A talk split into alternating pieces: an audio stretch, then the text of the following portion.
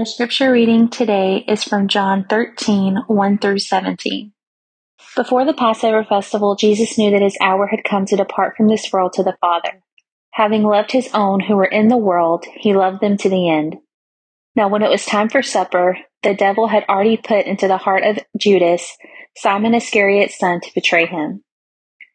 Jesus knew that the Father had given everything into his hands, that he had come from God, and that he was going back to God. So he got up from supper, laid aside his outer clothing, took a towel, and tied it around himself. Next, he poured water into a basin and began to wash his disciples' feet and to dry them with a towel tied around him. He came to Simon Peter, who asked him, Lord, are you going to wash my feet? Jesus answered him, What I'm doing you don't realize now, but afterward you will understand. You will never wash my feet, Peter said. Jesus replied, if I don't wash you, you have no part with me. Simon Peter said to him, Lord, not only my feet, but also my hands and my head. One who has bathed, Jesus told him, doesn't need to wash anything except his feet, but he is completely clean. You are clean, but not all of you. For he knew who would betray him. This is why he said, Not all of you are clean. When Jesus had washed their feet and put his outer clothing, he reclined again and said to them, do you know what I have done for you? You call me teacher and Lord, and you are speaking rightly, since that is what I am.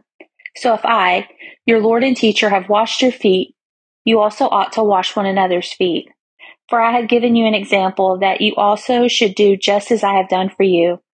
Truly I tell you, a servant is not greater than his master, and a messenger is not greater than the one who sent him. If you know these things, you are blessed if you do them. Good morning again, New Eden family and friends. Thank you for joining us online. Uh, we know that this isn't ideal, uh, but we um, are thankful for this opportunity to gather virtually. Um, ideally, we would be in embodied corporate worship together. We believe that that is uh, the ideal way to follow Jesus is connected with other followers of Jesus in an embodied sense as we're created with to use all of our senses. Um, but we're thankful for this opportunity. Um, I do thank you to the many of you who have checked on my wife and I during this time. Um, our, thankfully, I think our kids have avoided uh, getting COVID. We try to be careful with that. So uh, we're praying that that still continues to be the case. Um, tomorrow will be the end of our five day isolation period, and then we'll continue to wear masks according to CDC guidelines for the next five days um, and then in public settings as well. Just while this Omicron variant is is working its way through our population, and so we're praying for many of you who might have COVID as well. Um, if you need anything, we would love to know how we can care for you, and, and, and you guys as a body do that really well. Um, so our kids have just kind of enjoyed an extended Christmas break. We went to check them out of school, um, and we're like, hey, you know, the, the school policy they get another two weeks off, and so they are enjoying basically an extended Christmas break. Um, my wife and I honestly have been uh, enjoying the freedom to take it easy and slow down a little bit. Uh, we've uh, just enjoyed some good reading or TV shows or movies or whatever. Now, for me, I'm not typically a big movie guy. Um, recently, I've been trying to give like what people talk about are classic movies or whatever a chance. And um, what I think I get annoyed at is I spend like two hours investing in this movie and if it doesn't um, live up to my expectations i'm like i feel like i just wasted like two hours of my life. Um, and so i'm like why do i waste my time? But i thought you know i'm going to try it. So uh, a couple nights ago i tried this movie by a friend who will remain unnamed because i absolutely hated the movie and i'm trying to not um, yeah anyway. So i'm watching this movie and it's got this bad guy in it which is like a lot of bad guys in movies. He's basically kind of unstoppable. He's he doesn't really get thrown off his game much. He always stays two steps ahead ahead. He's always in control. It's kind of more of a myth more than reality. And we know these powerful guys that are portrayed in many different types of movies. Like nobody can phase him at all. He was kind of violent and cold. He was always one step ahead. Um, nobody could get to him. He always got away. And we even know good guys like that, right? Like superheroes where they can um, come in and save the day and it, you know they're always going to come through, right? They seem unstoppable. Just these powerful people and creatures and we're drawn to that. Um, our ideas of power when we're watching these movies or reading these stories typically has to do with this might and this strength. Now, if we're honest though, in real life, right, if we set movies aside, people don't often steward power that well right? And we see the bad guys in movies who don't steward power well, but the good guys, we assume they will steward power well. But most power, if if we're honest, a lot of it in real life is used to serve one's own interest or build one's own kingdom or serves serve oneself. Today in our text, we're going to see about Jesus, who holds all power and all authority from the Father and instead of using that power to serve himself, he uses his power to serve others, even the very one who will soon betray him. As you heard read a moment ago, we're hopping back into our series through the Gospel of John. Uh, today we're going to start in chapter 13 and we're going to go all the way through verse 17 of that chapter. Now, I'm excited about moving into the second half of John's gospel. Uh, up, to the, up to this point, we've kind of got a flyover view of Jesus' ministry as he's interacting with a broad group of people. But now we're going to get to kind of zoom in and get a glimpse at him interacting with his close disciples and his uh, this circle, the kind of inner circle that Jesus has that he's intimate with. The next four or five chapters make up this this discourse, all taking place in this around this meal this one evening. And so John is slowing us down in his gospel now. Uh, we get this context from verse 1 as you just heard read. Uh, it was around the time of the Passover festival, and we're uh, most likely the day before Jesus is going to be crucified. we're told in verse 1 as well that Jesus knew that this was his hour so to speak. This was the hour. Um, we'd heard times before where it wasn't his hour, but now the hour to depart out of this world, which meant the cross for him and to return back to his Father. This hour is now here. And we're told that, uh, we're reminded that in this moment he loved his own, especially those that he was most intimate with, his disciples. And he loved his own all the way to the end, to the uttermost, all the way to death.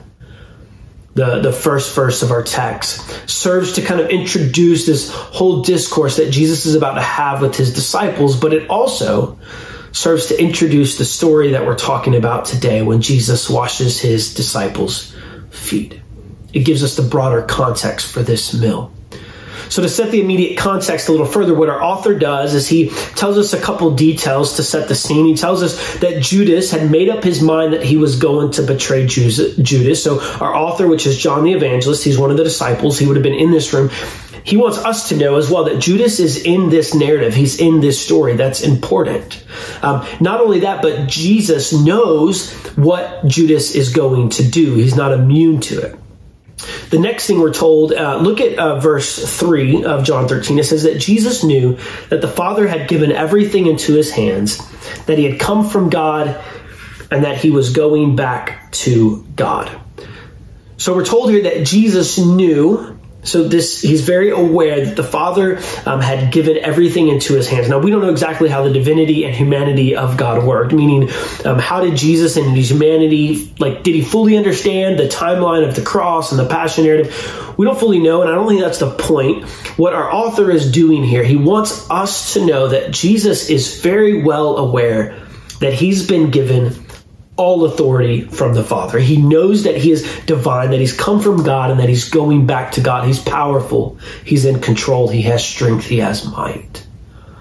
So, so taking all these factors in and given the context, Judas is going to betray Jesus. Jesus knows that. Jesus has all authority and power. You would think the next thing we would read is that Jesus utterly exposes and humiliates Judas that he puts it into the betrayal. He stops this betrayal before it could happen. Maybe he would walk into the, the middle of the temple courts and, and expose, a call down lightning on the religious leaders who are planning his execution in just a few short hours. Maybe oppose the Roman rulers who would authorize putting him on a cross. But in the next verse, we read that Jesus does something drastically different and utterly scandalous. We read that he got up from supper, laid aside his outer clothing, took a towel, and tied it around himself. Next, he poured water into a basin and began to wash his disciples' feet and to dry them with the towel tied around him. Jesus gets up and uses all of the authority and power in the world to gently wash the feet of his disciples, including the very one who would soon betray him. There's not really a way to describe how shocking this would have been for the disciples of Jesus. I, I, was trying to think of something we could use to describe. I don't really know. Like this was a task that was reserved for the lowest of the low, the servants, and, and not even the Jewish servants. They would reserve it for the, the new Gentile servants. It'd be the foreign servants or the slaves who would do this dirty, disgusting task. Like if you think feet are disgusting in our culture, which I think they are, uh, just feet in general. But imagine walking around in dirt filled paths that are also have feces on them because animals are using these same paths in sandals all day. These are the feet of the disciples here.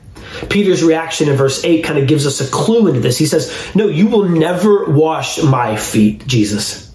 Not, not happening. Not, you're a leader, you're a Messiah, you cannot wash my feet. You know, lead a revolution? Sure, like go for it. Overthrow the Romans? Sure, I'm with you to death. Lead an insurrection with power and might, like call down angels from heaven? Sure, I've got your back. But wash my feet? Never. Not gonna happen. It's embarrassing.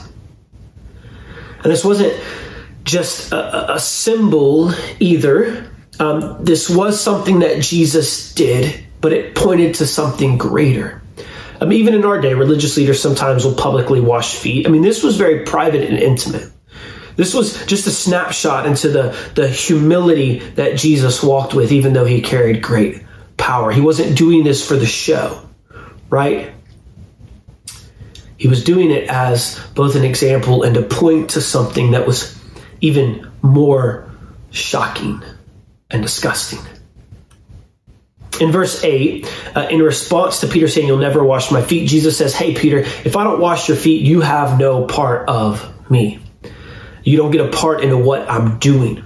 Now, Peter, he's he's the guy, he's like an all or nothing type character. So he goes from, hey, you'll never wash my feet to sure, don't just wash my feet, wash my hands and my head, like wash my whole body, bathe me completely, right? And in verse 10, Jesus says, Hey, the one who's bathed, who's washed, made clean by me, doesn't need to wash. He's already completely clean. And he does say, except for his feet. Um, we'll get to that in a moment. But the main point here is clear. This is not just about a simple foot washing. Jesus is pointing to something greater. A greater service that doesn't just cleanse our feet, but everything about us, makes us completely clean, as he says in verse 10. Jesus is saying that we are saved by service. We are saved by Jesus serving us. That we understand that we are filthy and in need of a cleansing. And if we refuse to allow the Son of God to serve us, then we will have no part in his saving work. See, this service of foot washing is pointing forward to something much more scandalous. When Jesus would die on the cross reserved for a thief for the sins of the world. This is what Jesus came to do, not to be served, but to serve. Mark 10, uh, a story that's similar to this. Jesus tells his disciples that whoever wants to become great among you will be your servant. And whoever wants to be first among you will be a slave to all. For even the Son of Man did not come to be served, but to serve and to give his life as a ransom for many. The greatest service Jesus does, the greatest love and compassion that he has that calls him to love to the very end, even to death. It wasn't just a symbol of washing feet, it was a real, vivid, scandalous death on a Roman cross. This is what Paul talks about in his letter to the Philippian church when he, he says that Jesus existed in the form of God, but he did not consider equality with God as something to be exploited. Instead, he emptied himself by assuming the form of a servant, taking on the likeness of humanity. And when he had come as a man, he humbled himself by becoming obedient to the point of death, even to death on a cross. Jesus is saving us by his service to us.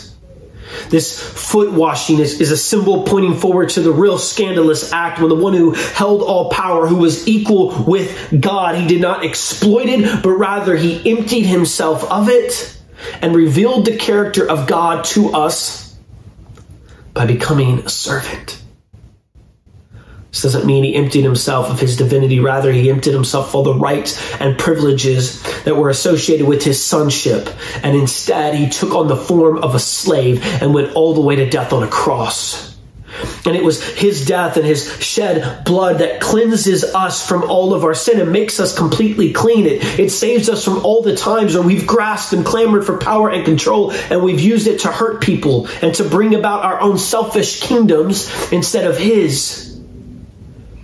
And it's also good news because it's the same cross that defeated darkness and put an end to the abuse of power once and for all, for all of us who've been the recipients of abuse of power.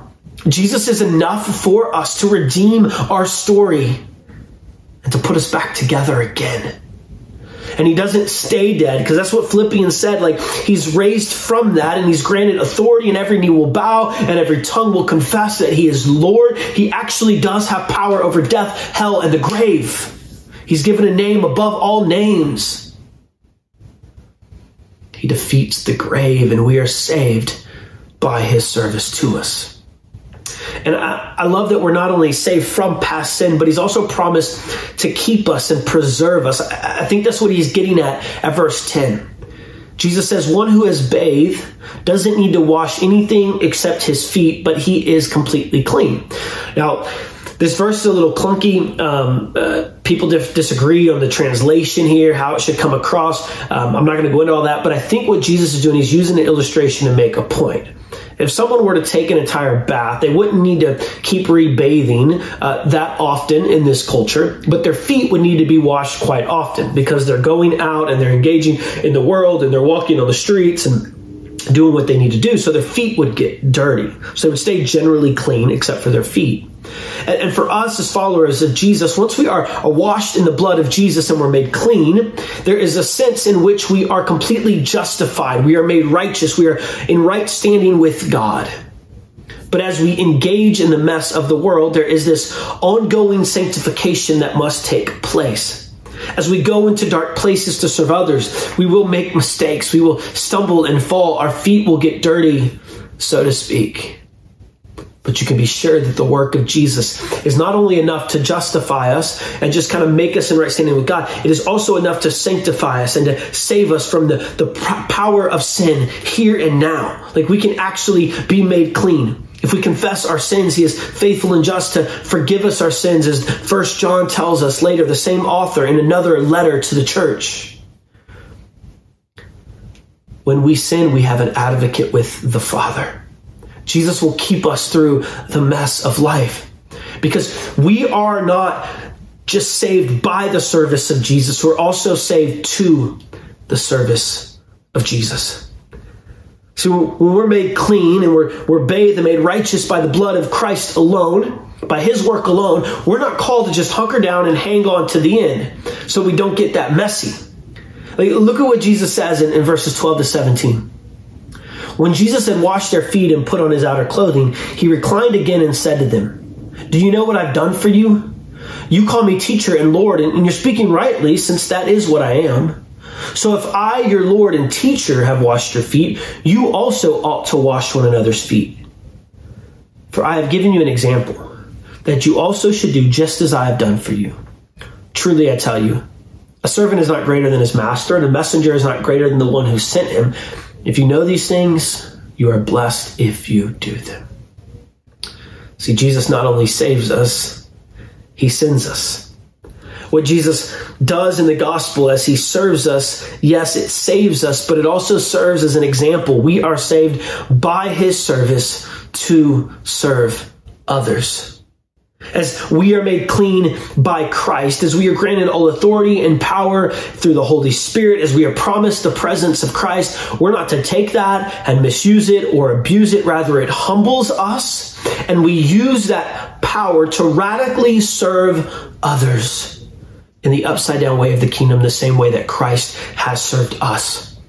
When Paul talked about Jesus emptying himself and laying aside his own interest for others, he was saying, Hey, have this same mind in you, the same mindset. We're formed into Christ's likeness. As we dwell on what he's done for us, we then radically do that for others. And, and it can sound so simple, but if we're honest to like put others in front of us, truly, like our heart wants to do that, it takes a supernatural work of the Holy Spirit. We need Him at work in us. See, Christians are not called, no matter what we see in the news or in our country or in other countries, we're not called to clamor and fight for power and control, political or otherwise. We're not called to wage wars and fight for our rights and die on the hill of our own personal liberties. Like, and the reason we go after those things, they are a poor substitute for the belonging that we crave and the identity of belonging that we're after.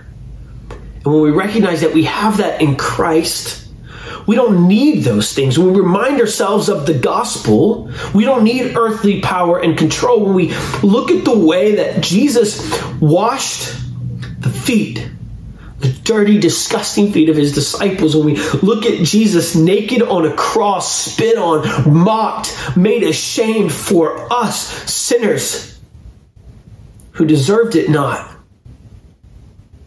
we recognize that we have everything we need in Christ. That we not only follow him into death, we also follow him into resurrection life, and we're given honor and dignity in the gospel. So we no longer have to look for it in things of this age, and it frees us to take the lowest seat, to lose the argument, to not win the war. It sinks into our souls. We're free to serve. Can simply get up wash the feet of others, even those that hate us. And this is what will change the world. If you want to see Christ likeness, don't go look on stages and in arenas, in castles and presidential suites. Don't go looking among the rich and the wealthy. If you want to see what will change the world, go to the nurseries, go to the projects, go to the nursing homes, look in the ghetto, look in the prisons, and see who's serving there. And that's where true greatness is. That's where the hands and feet of Jesus are shown. And I'm thankful to be a part of a body that does this. It's not bad to be in politics. It's not bad to be rich and wealthy. The question is, what do we do with that? Do we hoard it? Do we hang on to it? Do we hang on to any power and control? Right? Or do we use it to flow through us to the ends of the earth? To those who need it most. That's the mark of a Christian. I mean, it's Jesus' plain message that we serve others. And many of you serve like this. Like it inspires me to be a part of a church family. I mean, you guys gave so much to global missions, which is amazing, right? And it's not just about resource, like it's about time and money and a posture of humility. Like I love watching Kevin Perry on, on Sundays as he moves trash cans to make sure that we have a legal, clear exit out the back. That none of you see that. I love watching uh, uh, Josh Delgado and Christy McCarty um, as they, they clean toilets and, and refill paper, you know, towels and sweep floors so the, the building, the garden will be clean when we gather there on Sundays. Like that is where we see true service. When, many of you serve in New Eden Kids and you're, you're wiping diapers and you're teaching wild, unruly kids about the love of Jesus and what he does for them when Stephanie and Lydia Carpenter and, and Hannah Smith were down in the, the, the, basement of the garden when we first got it, cleaning out cobwebs to, to make it a little easier on our plumbers and electricians to work down there. Even though they're scared, I didn't know. Like, I was like, hey, y'all want to go do something? What do y'all want to do? It was an easy thing to go do. And they were like, oh, yeah, we'd love to. And later I found out, you know, hating basements, but whatever. Like, they're willing to serve, and it's beautiful helping each other move, taking in roommates, giving each other rides, taking meals to new moms and sick families. And like, I could go on and on and on, but that is greatness. That's my hope for us. That we'd be a people who are so aware of what Christ has done for us and how he has served us. He has given us all riches and lavished all our power and authority through the Holy Spirit into our lives as he's given us himself that we can then freely give to the world around us. That's how people are going to know we're really the disciples of Jesus as they see that scandalous, radical type of love that leads to service.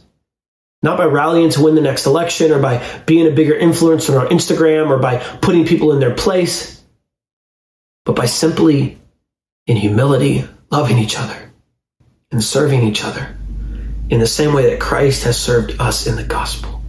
That is true greatness.